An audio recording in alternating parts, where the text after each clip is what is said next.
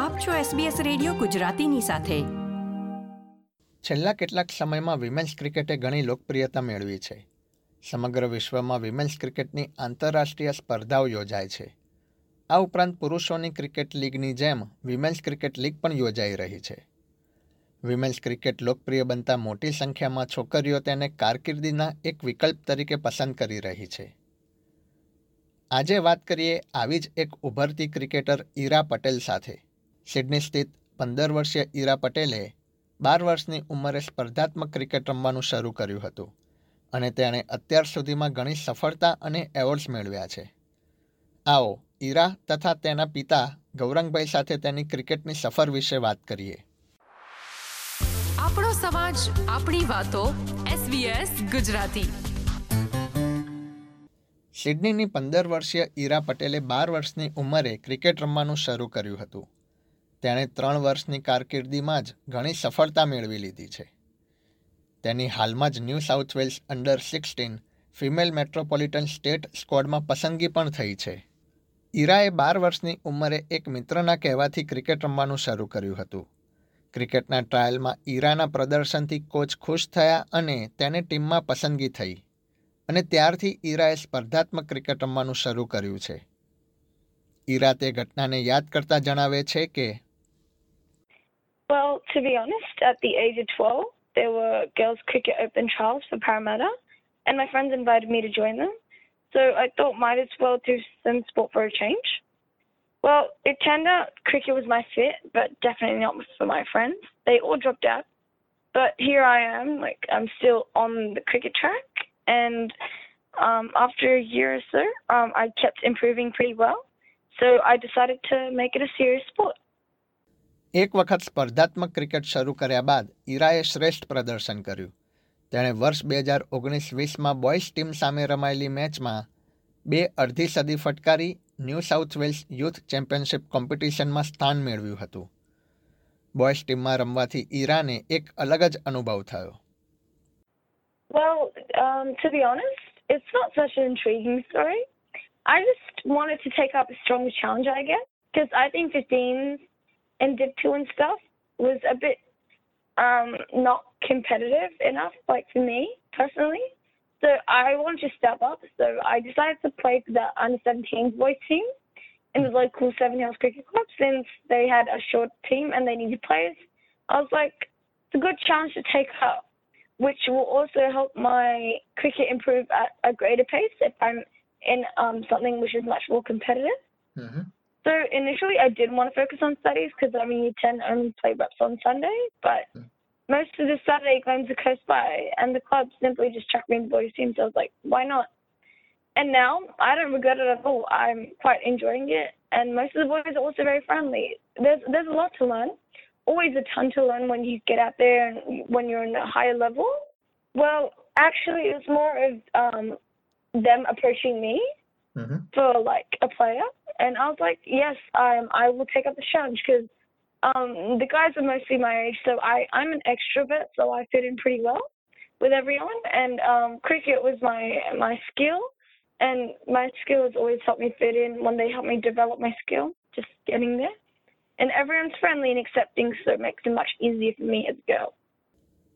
Boys અને girls cricket વિશે ઈરા જણાવે છે કે બોયઝ ક્રિકેટ વધુ આક્રમક હોય છે તેમાં સ્લેજિંગ ચીયરઅપ વધુ હોય છે અને ખરી સ્પર્ધા જોવા મળે છે જ્યારે ગર્લ્સ ક્રિકેટર્સ સ્લેજિંગથી દૂર રહીને ક્રિકેટ અને રમતમાં ધ્યાન કેન્દ્રિત કરે છે The major major differences that you would notice are competitiveness, especially mm. as boys' cricket's been running for much longer, and boys um, are naturally more powerful. And um, boys' cricket is much more aggressive, and they have a lot of loud sledging and talking going on. and they they're just very loud and they like to try and get into the bat- batters and bowlers' heads. But um, yeah, the boys are always fierce towards their rivals, whereas girls they're more polite. They lean towards the kinder side. They do talk, but they're not as loud and aggressive.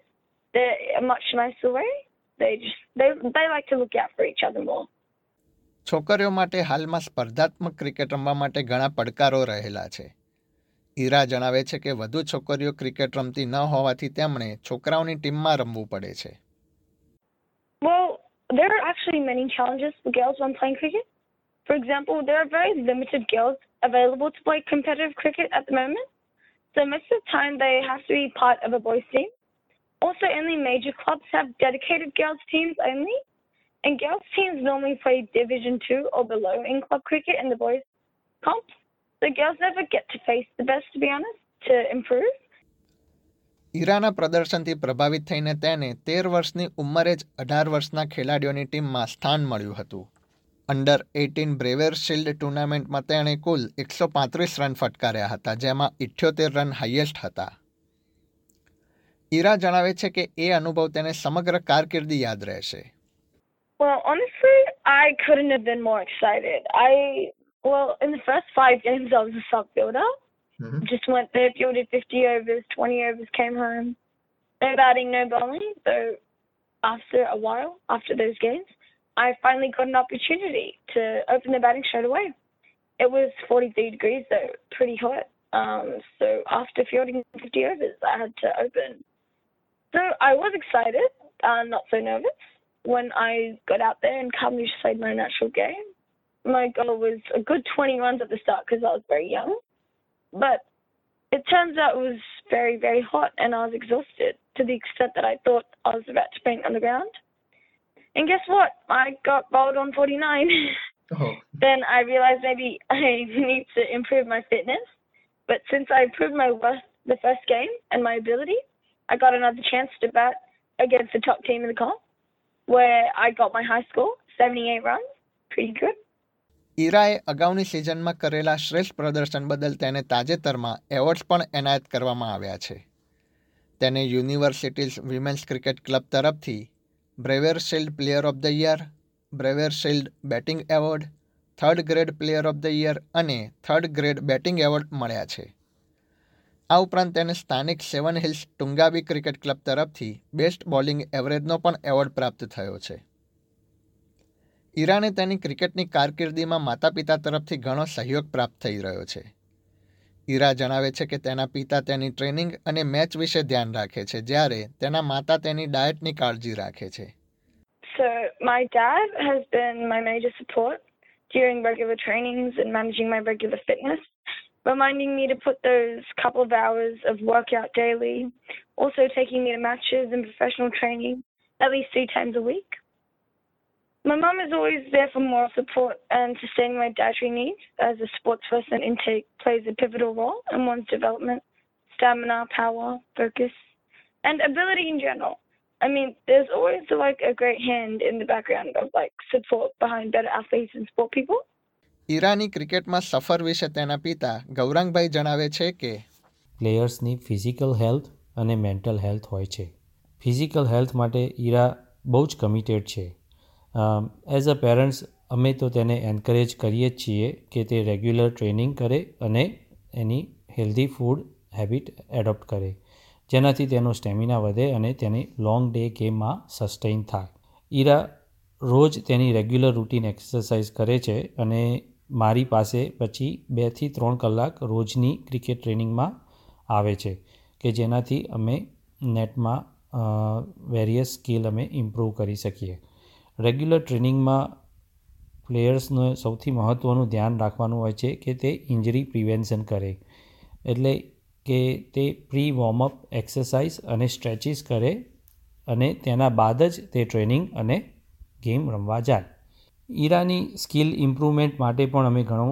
તૈયારી કરીએ છીએ અને તેની ક્રિકેટની નવી નવી information અને technique આપવા માટે ઘણો ઘણા બધા વિડીયો અમે જોઈએ છીએ અને તેને પાસ ઓન કરીએ છીએ એઝ અ પેરેન્ટ્સ અમારે ખાસ ધ્યાન એ રાખવાનું હોય છે કે તેની એનએસડબલ્યુ ટીમ માટે તે પ્રિપેર કરે અને હમ તેના બધા જ કાર્યક્રમો અને ઓનલાઈન કે ફેસ ટુ ફેસ ટ્રેનિંગમાં એ ફોકસ રાખે છેલ્લા કેટલાક સમયમાં વિમેન્સ બિગ બેશ લીગ તથા વિમેન્સ ક્રિકેટ વર્લ્ડ કપ અને ટેસ્ટ ક્રિકેટના કારણે છોકરીઓમાં ક્રિકેટની લોકપ્રિયતા વધી છે તેઓ આ રમતને ગંભીરતાથી લઈ રહ્યા છે ઈરાના પિતા ગૌરંગભાઈ જણાવે છે કે ઈરા વિશ્વની ટોચની ટુર્નામેન્ટમાં રમવાનો લક્ષ્યાંક ધરાવે છે ઈચ્છામાં તો પેરેન્ટ્સની એ જ ઈચ્છા હોય છે કે તે ખૂબ જ ઇન્જોય કરે ક્રિકેટને અને more she will enjoy more she will learn and adopted હમણાં તો તે પંદર વર્ષની જ છે અને તે હમણાં NSW cricket and under sixteen metro ટીમમાં સિલેક્ટ થઈ છે તો તેની ઈચ્છા એક દિવસ ઓસ્ટ્રેલિયા માટે રમવાની અને ડબલ્યુ બીબીએલ માટે પણ રમવાની છે અને કદાચ એ ભવિષ્યમાં આઈપીએલ ડબલ્યુ આઈપીએલ માટે પણ તૈયાર થાય હમણાં તો તેના માટે ઘણો સમય છે અને બધું શક્ય ત્યારે જ બને કે તે જ્યારે ક્રિકેટને એન્જોય કરે અને રેગ્યુલર ટ્રેનિંગમાં ફોકસ રાખે તો બીજી તરફ ઈરા પણ ક્રિકેટ કારકિર્દીમાં તેના સપના અંગે જણાવે છે કે તે એક દિવસ ઓસ્ટ્રેલિયાની આંતરરાષ્ટ્રીય ક્રિકેટ ટીમમાં સ્થાન મેળવવાનું લક્ષ્યાંક ધરાવે છે Well, my dream would definitely be to um, be an international cricketer, play for Australia or India. I love both my countries. Um, but I'm, I'm definitely intending to work up to it because I believe that hard work is the greatest talent. And working hard will definitely take you to your success spot and where you deserve to be. I mean, I would love to play for India as well, but currently I'm in Australia, so I guess I will be playing for Australia if I do get up there. આ પ્રકારની વધુ માહિતી મેળવવા માંગો છો અમને સાંભળી શકશો Apple podcast Google podcast Spotify કે જ્યાં પણ તમે તમારા પોડકાસ્ટ મેળવતા હોવ